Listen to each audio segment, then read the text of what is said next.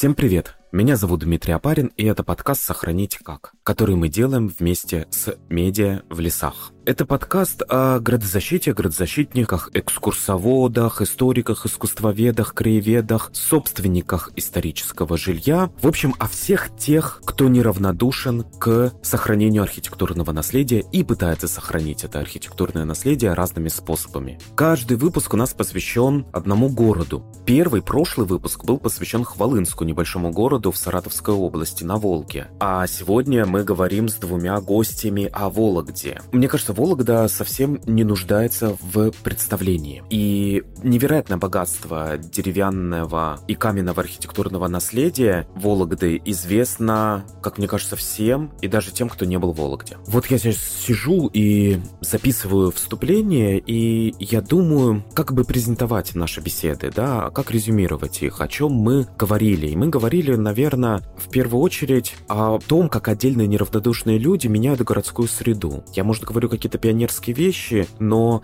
как люди могут своим примером запустить новые тенденции в сфере сохранения наследия, как люди могут собраться и действовать сообща. Например, вот лаборатория развития городской среды города Вологды. Это такая замечательная организация, о деятельности которой вы можете узнать в интернете, о деятельности которой в том числе говорит одна из наших гостей, которая там работает. Ну, я должен, конечно, представить наших героев сегодня. Героинь. Это Виктория Гребелкина, культуролог, координатор городского сообщества хранителей Вологды и как раз вот специалист из этой лаборатории. А также это Екатерина Хоботова, соосновательница бюро экскурсий «Вокруг да около», мне кажется, идеальное название для экскурсионного бюро. Также она координатор фестиваля Том Сойер Фест Вологда. И еще к тому же Катя собственник исторического жилья, о чем она невероятно увлекательная и подробно расскажет сегодня. Мне таким отдаленным немного взглядом Вологда представляется достаточно счастливым городом. Достаточно счастливым городом в сфере сохранения наследия, в сфере сохранения деревянной и каменной архитектуры, и не только каких-то памятников архитектуры, и не только средневековых храмов, которыми Вологда богата, но и не только каких-то жемчужин деревянной архитектуры, но и там исторической средовой архитектуры. Я прав, что Вологда выделяется на российском фоне? Ну, если измерять счастье в количестве сохранившихся памятников в широком смысле этого значения, то, наверное, Вологде повезло прежде всего, наверное, географически, то, что ей достаточно долго удавалось избегать разных войн, нашествий, скажем, таких основных уничтожителей массовом в таком потоке исчезновения архитектуры, поэтому в этом плане, конечно, Вологда сохранила большой массив исторической архитектуры, действительно, начиная с 17-18 веков,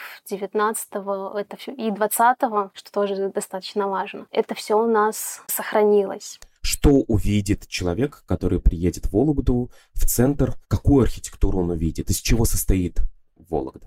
Если так очень обобщенно и абстрактно, то я бы сказала, что Вологда состоит из уюта, из небольших камерных пространств, разного характера, уютных уголков и закуточков. Город всегда очень тесно связывала именно река, именно вот эта вот светлая вода, чистая вода, прозрачная, как переводится название Вологда. Виктория говорит об этимологии слова Вологда, и считается, что Вологда вепского происхождения переводится с древневепского языка как река с белой прозрачной чистой водой. Всегда очень люблю прогуливаясь по набережной, наблюдать вот этот вот течение эпох, течение времени здесь и сейчас я нахожусь и вижу, как менялся мой город на протяжении столетий. То есть э, я могу сегодня увидеть напоминания о 13-14 веке, затем я могу прогуляться в 16 в 17 века. И идя дальше вдоль реки, я могу дойти до 19 и далее до 20 века. Но был же скандал по-моему, несколько лет назад в связи с тем, что хотели заковать реку в камень и тем самым вот убрать вот этот природный, естественный берег. Чем все это закончилось? Для нашего города и для наших жителей, для горожан очень важно, очень важна река в повседневной жизни и в такой в культурной, в ментальной. Это очень ценное место, которое вдруг никого не спросив, решили немножко, скажем так, привести в порядок. Но как это было сделано? То есть э, исторический природный архитектурный ландшафт, по сути, уничтожен и превращен в каменно-бетонный берег. Только когда уже начались работы, когда уже начали разрывать берега и практически уже лить бетон, только тогда горожане узнали, что происходит с их любимой, с их э, наиважнейшей набережной. Тема сохранения исторической набережной, она объединила весь город для того, чтобы попытаться изменить этот проект. Так и чем дело кончилось? К сожалению, для набережной и многих участников тех событий. Проект был реализован, три километра исторической набережной были закатаны в бетон. Все-таки этот пример помог администрации города, тем, кто принимает решения, пересмотреть механизм принятия этих решений. И уже через год после тех событий, или там через буквально несколько месяцев, в 2020 году, в Вологде была создана лаборатория городской среды, которая разрабатывает проекты развития развитие общественных пространств города с большим общественным обсуждением, с вовлечением профессионального сообщества. Как так получилось, что ты начала заниматься историей города, краеведением, городозащитой? Однажды я познакомилась в Санкт-Петербурге с архитектором, который, так же как и я, приехал изучать город-музей. Он приехал из далекой страны Канады, и я проводила ему экскурсию по Санкт-Петербургу. И в какой-то момент он меня спросил про мой город, попросил, чтобы я ему побольше рассказала про архитектуру Вологды. И меня настолько неожиданно удивил этот вопрос, когда мы гуляем по Санкт-Петербургу, и я так много всего знаю и могу рассказать, а меня спрашивают совсем про другое, что, казалось бы, не так интересно, но человеку хочется узнать именно про Вологду. И я начала рассказывать то, что я знаю, и поняла, что этого недостаточно. Когда я вернулась в Вологду, я просто много времени проводила в Санкт-Петербурге, я там училась тогда. И я стала больше интересоваться своим городом, и Тогда я, конечно, узнала, что с исторической архитектурой в моем городе не все так прекрасно и радужно, как хотелось бы. И познакомилась эм, с градозащитным движением, и это был 2013-2012 год, больше 10 лет назад. И в то время и в Вологде, и в градозащитном движении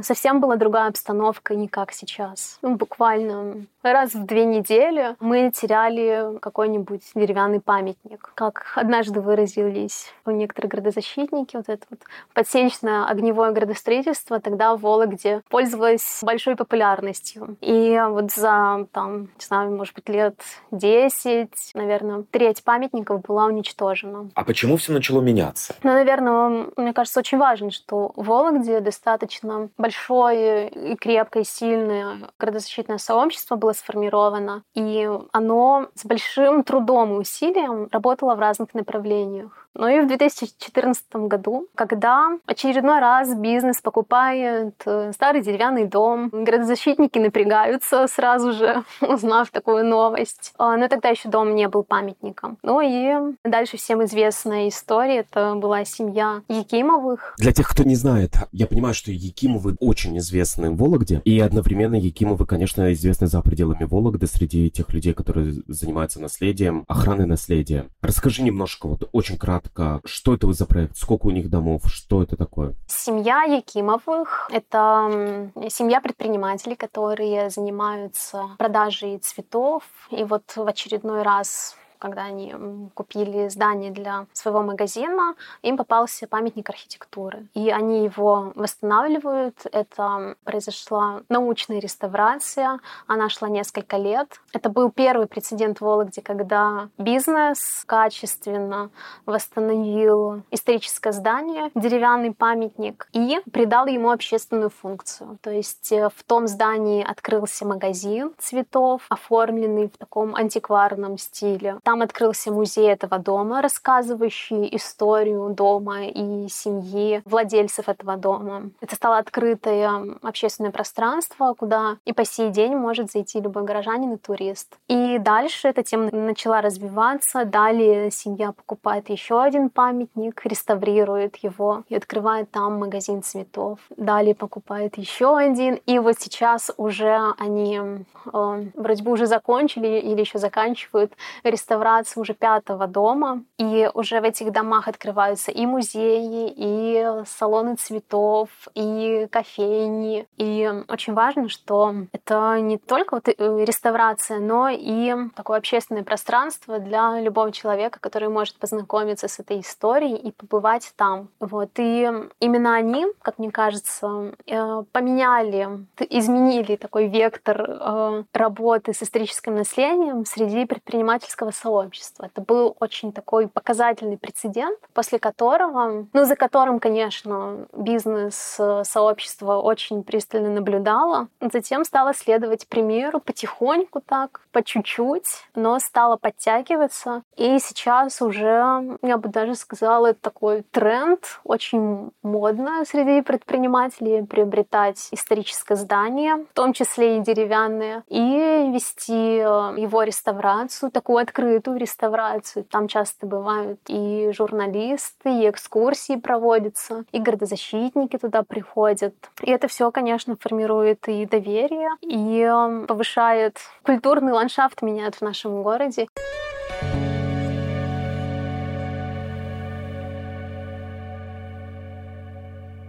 Фотографии восстановленных домов вы можете найти в наших соцсетях, в лесах, латинскими буквами. А теперь мы поговорим с Екатериной Хоботовой. Я ее уже представлял в самом начале, но повторю, что Катя, во-первых, замечательный экскурсовод, во-вторых, она краевед, и в-третьих, Катя собственница исторической недвижимости.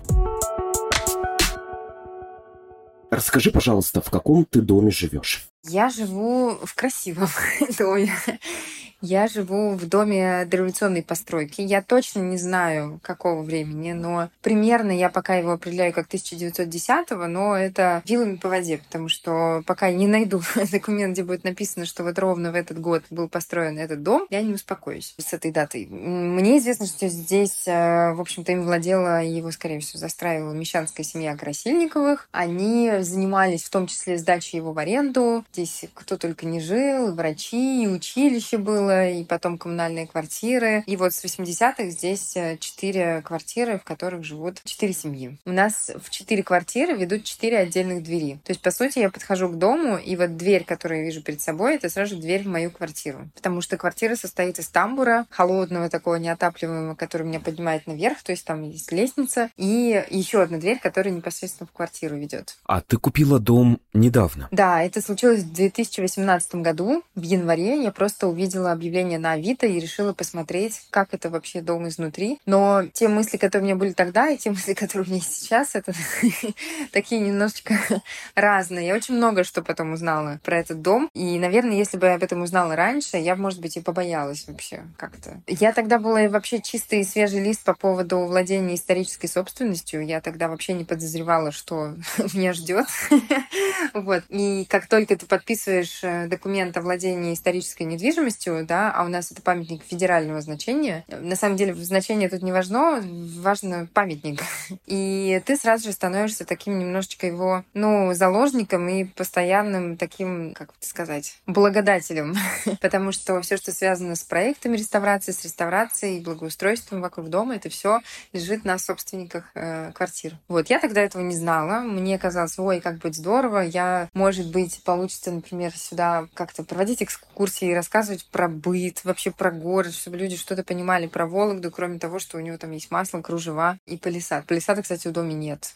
И изначально его не было, там были ворота, похоже. И вот, собственно, я рассчитывала, что я не буду в нем жить. И, возможно, проживу, но, может быть, получится, например, устраивать какие-то встречи, может быть, сдавать иногда хотя бы там на какое-то количество небольшое времени людям, которые хотят в историческом доме пожить. Но потом получилось так, что после ремонта я переехала сама. Ну, там уже и семейная ситуация была такая, что надо было, да, съезжать с прежнего места обитания. И я переехала. И вот два года я здесь живу постоянно. И какие у тебя радости и проблемы? Конечно, радости и проблемы все вместе, поровну примерно. Так как это дом достаточно возрастной, то есть, да, вон десятых годов, скорее всего, вот, то понятно, что даже при наличии капитального ремонта, то есть у нас есть водопровод, канализация, газ, ванна, знаю, мы не топим печкой. Тут, может быть, к сожалению, дом, у нас есть центральное отопление. Это все нужно было там э, довести до нормального состояния. Нужно было просчитать батареи, нужно было э, там э, понять, где течет крыша, вот, и так далее. То есть, и течет ли она. То есть, вот этих всех вещей было много. Вот, и сам ремонт такой был достаточно долгий, полтора года внутри. А перед этим мы еще дом приводили в порядок внешне. То есть, мы снимали старую краску, носили новую, и участвовали и жильцы, и другие жильцы, и вообще было великолепное время. За три месяца мы провели вместе с огромным количеством помощников, которые просто прямо магнитом в этот дом тянуло, но он правда какой-то великолепный и волшебный. Мы провели за три месяца порядок 50 наличников, 4 стены, то есть это прям ведь получается, что ты не просто живешь в этом доме, ты сюда и экскурсии водишь. Да, я поняла просто сразу же, что слишком э, хорошее место, чтобы его держать э, совсем в тайне. И так как он уже такой публичный, скажем так, свою пережил, когда мы его приводили в порядок и красили, я решила, что нужно попробовать, вдруг это будет интересно. Мне больше хотелось, конечно, вологжанам это все презентовать, показывать, потому что у нас до сих пор такое пограничное отношение к деревянным домам. То есть люди считают, что если дом деревянный, значит он обязательно гниет, и ну какие-то в нем совершенно невозвратимые несовместимые, с жизнью процессы происходят. То есть, что там мыши, крысы, грязь, пыль, деревом пахнет старьем. Ну, то есть, вот все эти ужасы из детства, возможно, которые и было у них. Но вот наш, с нашим домом это не так, я надеюсь. Понятно, что он взрослеет, он стареет, он, чего уж там говорить, не молодец, конечно. Вот, но, да, я решила проводить экскурсии и э, начала это в 2021 году, то есть я переехала в мае, окончательно переехала в мая. И в июне провела первую экскурсию. Первые две. И народу было необычно вообще там оказаться, потому что самый главный вопрос это был два. Значит, первый, есть ли там привидение в этой квартире? И второй был вопрос, насколько вообще вот эта публичность не пугает и не мешает э, собственной, ну, какой-то вот жизни. И какие у тебя ответы? По поводу привидений, сразу скажу, что мне они пока не встречались. Я надеюсь, что и не встретятся. Какая-то здесь, я не знаю, аура, не аура, но что-то есть. И второй момент, я просто решила попробовать, то есть я не думала, что это как-то пойдет. И у меня за все время, ну, не было никакого плохого случая. То есть вот за два года экскурсий достаточно иногда частых у меня не было никаких проблем с тем, что у меня какие-то приходили вообще люди, которые, не знаю, портили мне атмосферу. Что старого, что исторического ты обнаружила у себя? Мы нашли старый пол, как раз-таки довольно-таки дореволюционный. Он, к сожалению, был только в одной из комнат, в одной из трех. Дальше мы нашли старые проемы дверные. То есть э, те двери, которые я видела, они были советские, и прежний проем дореволюционный был заложен до там определенной ГОСТовской советской высоты. Поэтому мы их вскрыли, открыли три проема и нашли, ну, в общем-то, ребят, которые нам в Волгде сделали двери, похожие на те, которые могли здесь быть, и филенчатые. Дальше мы нашли дореволюционное окно с кремоной, с этой вот задвигашечкой.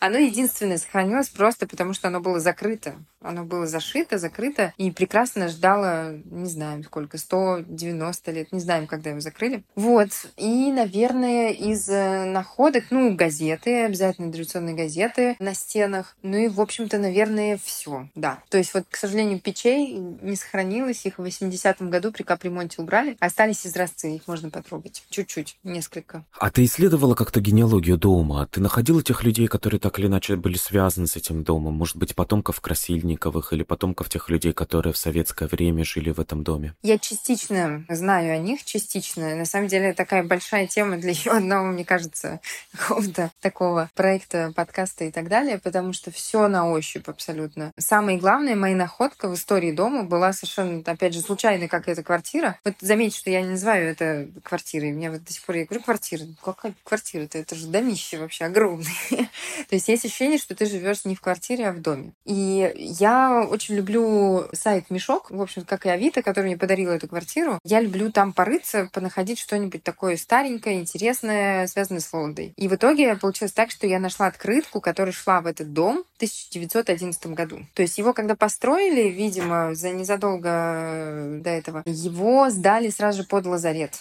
городской управе, то есть городская управа, она арендовала дом у Красильниковых для размещения лазарета Александра Невского полка, то есть который у нас как раз-таки квартировался. И вот я нашла открытку, которую брат брату из Кронштадта в Вологду прислал ровно в этот дом. Я ее нашла просто потому, что она очень сильно отличалась. То есть если выборку сделать по всей Вологде, у тебя там будут виды улиц, там, не знаю, домики, река, площадь, ну, все что угодно, только не частные дома. А тут на обложке нарисована такая девушка в свадебном каком-то наряде, такая сидящая, томная, в яйце, при этом еще в таком нарисован, то есть такой фотошоп. Розы, какие там цветы вокруг нее. Ну, то есть очень странно. Я просто решила на нее кликнуть и посмотреть, кто вообще такое послал в нашу патриархальную Вологодушку. И в итоге вот оказалось, что эта открытка шла в этот дом. Я хорошо сидела в этот момент, потому что, ну, я не могла никак поверить, что вообще такое возможно. Вот. Это моя самая якорная флагманская находка. Я очень-очень понимаю, конечно, как волнительно и увлекательны подобные находки. И это очень похоже на историю из Зазерья. Зазерье — это село в Углическом районе Ярославской области, где живет местная учительница Алена Петухова, которая является тоже собственницей исторического дома, деревянного, дома со щуками. И Алена относительно недавно обнаружила множество писем 20-х годов, которые были отправлены отправлены из разных концов страны в Зазерье, там из Ленинграда в том числе и так далее. И они не дошли до своих адресатов, потому что, скорее всего, почтальон был нечист на руку, он как скрывал конверты, искал деньги, деньги он не находил, письма как бы оказывались в мешке, потом нашли этот мешок. И это письма 20-х годов, которые, если бы не этот почтальон нечистый на руку, то они бы, конечно, никогда не дошли, тем более все вместе, до современных жителей, до нас, до наших современников. И это совершенно невероятный проект, который вот сейчас ведет Алена Петухова. Зацепочки такие, да. У меня на экскурсии была женщина одна, которая говорит, я была в этом доме, я вспомнила. Потому что здесь в одной из коммунальных квартир жила такая пара семейная. Она была учительницей музыки, а он был адвокатом. Вот. Флора Самойловна и Жоржик. и к Флоре Самойловне ходили заниматься музыкой, частными уроками. Вот и как раз она вспомнила эту даму. И потом пришло еще несколько человек, которые тоже сюда приходили, когда здесь еще были коммуналки. И вот все помнят эту фразу «Не шарь по полкам жадным взглядом, здесь книги не даются на дом». Маленьким детям это, видимо, как-то очень сильно в глаза врезалось. Все помнят ступеньки скрипучие, там запах какой-то, людей много, какие-то двери, комнаты и так далее. А расскажи, пожалуйста, об истории своей семьи. Как твоя семья связана с историей Вологды? Получается так, что у меня часть семьи связана с Вологдой, а часть связана с югом России, с э, Тамбовским районом. Получается, моя прабабушка, она 1911 года рождения. Она родилась как раз-таки в Вологде, в семье, в общем-то, и она очень много записала в своих воспоминаниях очень много, и мы об этом не знали. То есть мы знаем, что, знали, что она что-то пишет, она очень много писала письма, она ходила в школы, потому что ее отец, в свою очередь, был связан с пожарной охраной в Вологде. И как раз-таки он, вот так как занимался вот этим всем делом, она, как дочь, очень тесно дружила с э, пожарной инспекцией Вологодской. И она до там, 95 лет, я думаю, что где-то так, она ходила по школам, рассказывала про пожарную безопасность. Ее очень любили дети, ее очень слушали внимательно. Я была на такой встрече, и то есть бабушку прямо вот очень-очень слушали. И она, оказывается, все это время вела, ну, не дневники, а записывала воспоминания. Она причем из истории Вологды очень много чего записала. Для меня это было удивление. То есть те даты, которые сейчас люди, чтобы гидом стать, учат, а она вот и все там выписала себе блокнотик, все записала в книжечку. Ну и там было очень много воспоминаний, причем воспоминаний таких, что как будто бы она рассчитывала, что их кто-то прочитает. То есть это не было такое что-то очень личное. Она рассказывала про 20-е годы, про то э, время, когда вот она стала девочкой 10, там, 11 и дальше 12 лет, и это попало вот на этот излом вообще страны, когда все менялось, жизнь просто вверх дном, и все было непонятно. И она как раз э, оставила такое воспоминание. Игры, в которые они играли во дворах, то есть она жила сама в центральной части города, и в нем они ходили с ребятами из первого пионерского отряда, ходили играть к детишкам во дворы, потому что родители работали, и у детишек родители работали, и вот старшие, получается, ребята, 11-12-летние, сами-то дети еще. Сейчас пойди попроси кого-нибудь там устроить такой сад во дворе, да, 12-летних ребят. А они вот ходили в соседние дворы и занимали там детей, устраивали спектакли, игры, только чтобы вот какое-то вот это вот время они не, не находились одни. Вот это она все записала и сдала в архив. И она периодически туда доносила какие-то документы, то есть вплоть до того, что, например, вот ты приходишь в архив, а он называется архив политической истории, ты заходишь в архив и видишь себя в возрасте полугода на пеленальном столике в альбоме. То есть альбомы семейные она тоже туда сдала. И я думаю, что это было потому, что вот она очень сильно верила в государство, она верила вот в ту страну, в которой она, ну не то чтобы родилась, в которой она большую часть своей жизни прожила, и она считала, что вот архив это самое надежное, самое надежное место, где вообще это можно сохранить для их-то следующих поколений. Это интересно. И вот нам всегда казалось, когда я узнала, что бабушка, оказывается, что-то сдала в архив, я думаю, ну надо как попасть, надо попасть. Мне говорят, ой, это, это вообще, это вообще лучше не связываться, это все очень долго, это невозможно, это практически, ну, нереально. И было, у меня такой перед Новым годом обычно бывает такой всплеск какой-то, не знаю, какой-то добра к миру, тебе хочется что-то делать хорошее. Я думаю, ну, попробую, а уж если не получится, то будем что-то дальше придумывать. Я позвонила в архив и представилась, говорю, вот моя бабушка, у нее личное дело у вас лежит, можно ли с ним как-то познакомиться, почитать? Я внучка ее, вот все назвала инициалы, все, бабушку, они говорят, «Э, да, конечно, приходите. Вот так вот очень просто. Я тогда не сказала ничего никому. Я втихаря пошла в архив. И это было за две недели до Нового года, может быть, за там две с половиной. Ну, то есть это было какое-то там 18-19 декабря. И два дня изучала вот эту опись всю, заказывала вот эти все документы, сканировала. И потом на день рождения мои все тети, а у меня большинство тети и один дядя, их было шесть детей в семье, для которых она была бабушка, для меня она прабабушка, они получили в таком красивом переплетном варианте сшитый вот ее, ну, уже напечатанный дневник, но были странички, где был ее почерк. То есть, вот, чтобы они видели, как это она сама писала, ну и там какой-то части на флешке.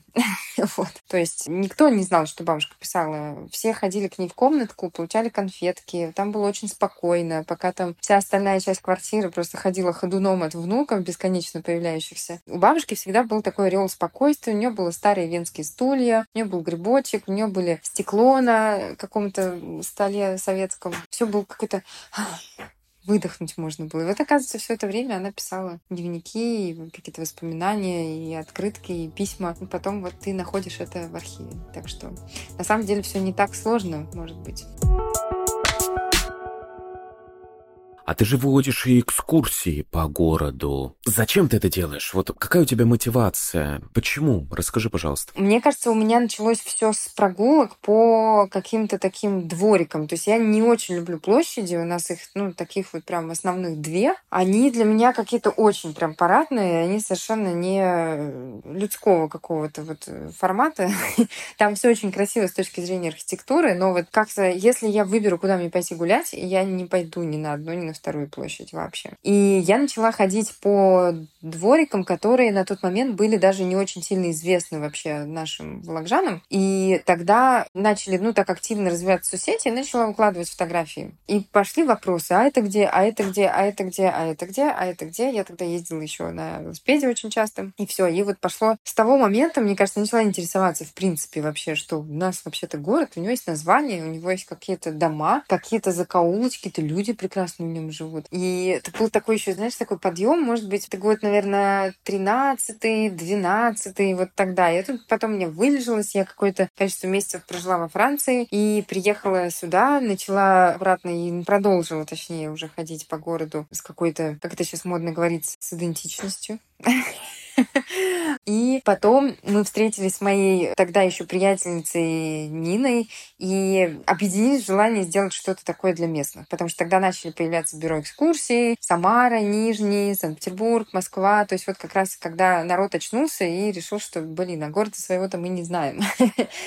И мы подумали сначала делать квесты. Потом поняли, что мы ничего там вот этого прятать нигде под какими-то заборами, трубами и так далее мы вообще не можем. Мы не понимаем, как это вообще люди делают. Никакие там ботов и еще вот этих вот ничего не было придумано. И мы решили начать с экскурсии, потому что я водила на тот момент уже для туристов, и Анина водила тогда уже для местных пела экскурсии и литературные. Мы объединились и просто начали проводить и решили посмотрим, как оно пойдет. Не думали, что будет ажиотаж, но по сути вот прямо он случился в первые полгода. То есть мы открылись, был январь, декабрь-январь, и мы прям вот старались через выходные, ну или раз там, не знаю, два раза в месяц делать экскурсии, потому что их прям ждали. И тогда особо никто для местных ничего не водил. Экскурсии по городу было два гида, которые делали экскурсии, вот. Но вот э, нам очень хотелось про какую-то повседневность э, со всеми разговаривать. То есть мы искали, мы сами тогда еще мало знали. И нам очень интересно было, там, ты берешь какую-то тему, в ней развиваешься, выбираешь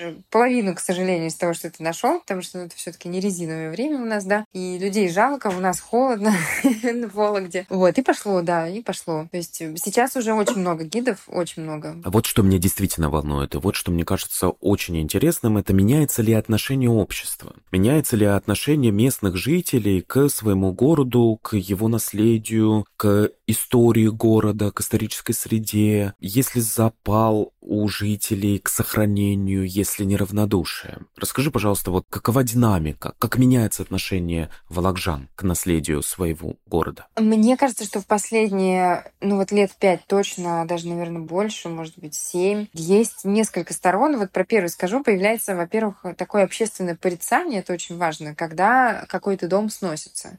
Раньше не было его. Раньше об этом писала такая небольшая группа городских сумасшедших в виде градозащитной организации, там экскурсоводов, там краеведов, вот, просто сочувствующих. Сейчас, когда появились, во-первых, бизнесмены, которые вкладываются в эти дома рублем, причем таким прям мощным рублем в хорошую, дорогую реставрацию, их таких семей получилось много, и у нас есть собственники московские, чудесные вообще, которые купили здесь тоже дома и вкладываются в них, и очень за это переживают. И вот это стало уже, ну, прямо обществом ну, порицаться. То есть стало это ненормально для общества. Это уже очень хорошо. Раньше не было этого. Поменялось отношение. Люди не боятся туда заходить. Они меняют отношение к домам на такое сострадательное какое-то иногда. Иногда очень интересующееся. То есть сейчас интереса к домам на экскурсиях стало очень много. То есть у нас буквально огромное количество гидов вводят в дома. То есть в конкретные какие-то дома. То есть они там могут вообще по одному дому проводить там полтора-два часа. То есть это стало интересно, людям стало интересно. И по своим таким, вижу, визитерам, экскурсантам, что очень интересна тоже жизнь. То есть я же сразу же говорю, что это жилая квартира, и я вам выдам тапочки. вот. И людям интересно, как это вообще. И даже прохожие иногда, когда видят, что кто-то выходит из деревянного дома, они до сих пор все равно спрашивают, это что, жилой дом? Мы, говорим, мы думаем, что это музей. А что у вас такие наличники красивые? Как прям вот их недавно делали? Да нет, давненько уже. То есть все равно остается вот такой сегмент людей, для которых жить в красивом доме это интересно. Не норма. То есть раньше, наоборот, да, дома делали не только внутри, там ты покупаешь там мебель красного дерева, какие-нибудь венские стулья, ну все что угодно. Но ты еще и снаружи свой дом как-то его вот э, делаешь красивым, презентабельным. А сейчас вот у нас такое, ну вот, вот, вот. Как-то вот можно бы здесь и музейчик сделать. Очень часто я такое слышала. Музей там библиотеку, что-нибудь для детей. Вот. Мне кажется, у нас столько детей нету, сколько у нас хотят сделать из всех деревянных домов. То есть вот этот жилой сегмент очень важен, и он становится очень интересен. Мне кажется, что Вологда счастливый город. Да, раньше было много проблем. И сносили дома, и сжигали дома, набережную сковали и так далее. Но у меня есть ощущение, что последние годы, ну, скажем, последние десятилетия, может быть, начался какой-то такой вот градозащитный ренессанс, и отношение жителей меняется, и в целом, что ну, нормально. Может быть, не отлично, но нормально. Или я приукрашиваю, или я как-то вообще романтизирую ситуацию с сохранением наследия Вологде. Тут я скажу, что можно было бы и лучше всегда. Нет, на самом деле, Абсолютно точно такой действительно ренессанс, такое возрождение отношений хорошего, доброго и внимания к домам. И мне кажется, это еще такой момент, что людям стало интересно место, где они живут. То есть если раньше у нас такой был наш адрес не дом, не улица, а сейчас люди начинают много гулять, это становится в таком, говоря современным языком, в тренде. У нас, я думаю, что очень много сделали, знаешь, кто? Фотографы сделали очень много. Вот эти ребята, которые в 2000-х, десятых годах устраивали фотосессии, такое модное слово. Фотографы — это те люди, которые первыми находят самые классные места, потому что им это приносит деньги еще. Вот. И вот это вот фланирование такое по городу, оно абсолютно точно принесло свои плоды. Люди стали интересоваться, люди стали много гулять, и вот этот вот ультра такой, ультра местный туризм, он стал нормальным. Появились э, экскурсионные бюро, которые тебе дают, ну, какую-то уже более-менее собранную информацию про то место, где ты живешь, и ты это воспринимаешь как такой немножечко отпуск. То есть у нас очень часто экскурсанты говорят, ну, вот между тем, как прийти, там, например, не знаю, в кино или там еще какую-то просто на прогулку, мы пойдем на экскурсию, потому что, ну, мы понимаем, что мы все не, не запомним, но какую-то часть эмоционально окрашенную, либо какой-то неинтересный факт мы узнаем. Плюс мы узнаем места, которых мы потом можем привести своих друзей сами. То есть это интерес просто повышенный к месту, где ты живешь возник. И из этого возникла вот эта вот забота какая-то и внимание. Сохранить как это подкаст «Медиа в лесах». В соцсетях проекта «В лесах» латинскими буквами вы найдете фотографии памятников, которые мы обсуждали, посты о градзащите и много других материалов о наследии в регионах России. Подписывайтесь на проект, чтобы узнать о следующих выпусках. И оставляйте, конечно, свои комментарии. А над выпуском работали редактор Мария Дятлова, продюсер Алексей Сухобаевский, звукорежиссер Андрей Кулаков, дизайнерки Кира Илларионова, Виктория Рыжкова и Юлия Свящева, композитор Эльдар Фатахов, команда «Медиа. Наследие регионов России в лесах», ну и я, ведущий Дмитрий Апарин.